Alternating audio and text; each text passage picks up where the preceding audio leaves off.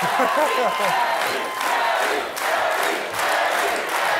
Un divo, ormai neanche più reale. È un divo e basta. Avrete senz'altro sentito parlare del già andato a ruba Spare, dell'ex principino Rosso Malupilo. Eppure sono abbastanza certo che quasi nessuno di voi si sia ancora interrogato sulla traduzione di quel bel titolone. Per quelli che sono laureati al catechismo del bullying ha un senso. Ma l'accezione scelta per questa scoppiettante opera prima sarebbe letteralmente ruota di scorta. Sì, perché noi l'abbiamo sempre visto sorridente, affabile, simpatico e diciamocelo, pure più sveglio del fratellone pelato. Sì, ma pure se è di una macchina reale, Harry sempre in ruota di scorta, eh. O era. Se questa pubblicazione sarà l'occasione per farvi prendere finalmente in mano qualcosa con più foglie e parole della Gazzetta dello Sport e o Novella 2000, compratelo e leggetelo. Avete la mia benedizione. Però voglio cercare di farvi capire quanto sia stupida l'ammirazione per la famiglia reale inglese. Regine morte, re stupidi e principini destituiti caduti in rovina. Lasciate che vi accompagni tutti a 200.000 anni fa. Che? Non vi ricordate che succedeva? Compariva l'Homo sapiens, tu, cioè tu proprio magari no. Non sappiamo bene come sia andata, perché la scrittura la inventarono i Sumeri attorno al 4000 a.C. Quindi nessuno ci ha puntato, neanche in caratteri cuneiformi, che cosa è successo in quei 196.000 anni. Eppure io sono pronto a scommettere che a un certo punto, un Fred Flintstone qualsiasi, mentre tutti erano stipati nelle caverne a guardarsi in faccia, perché ricordiamolo, a quei tempi non c'erano ancora i cellulari, alza la clave e fa Minchia picciò! Scusate se uso un po' di babilonese antico, è che non so che lingua si parlasse allora. Fa Minchia picciò! Un tizio che ho visto solo io mi ha detto che dovevo scegliere quello che è meglio per tutti noi. E praticamente vuole che mangi più degli altri e solo le cose migliori, che scopi tutte le vostre mogli e figlie, che mi diate le migliori pelli per coprirmi e, giustamente, anche qualche bel gioiello, tipo una corona. E soprattutto ci tiene, non prendetevela con me, è una cosa sua, eh? che mi costruiate una casa grande grande, piena di stanze che non userò mai, ma che simboleggeranno insieme a tutte le altre cose il mio potere. Tutti gli altri homo, diciamo,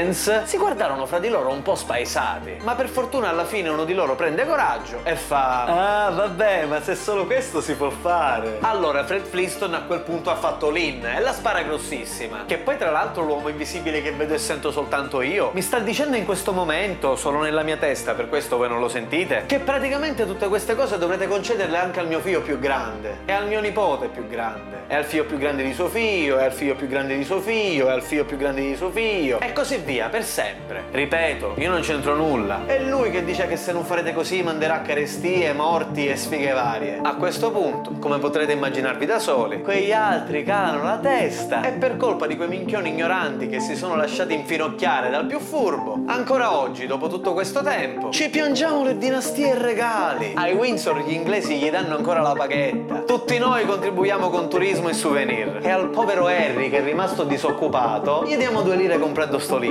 Oh, The Crown l'ho guardato anche io. Ma continuano a non spiegarmi come mai tutto il mondo, tranne me e pochi altri, lecca così incomprensibilmente il culo a tutti i figli di Fred Flintstone. E al figlio più grande di suo figlio, e al figlio più grande di suo figlio, e al figlio più grande di suo figlio, e al figlio più grande di suo figlio. È interessante vedere chi scegliamo come celebrità. E perché? Cosa le mette in moto? Si impara tantissimo su una società vedendo chi sceglie di idolatrare.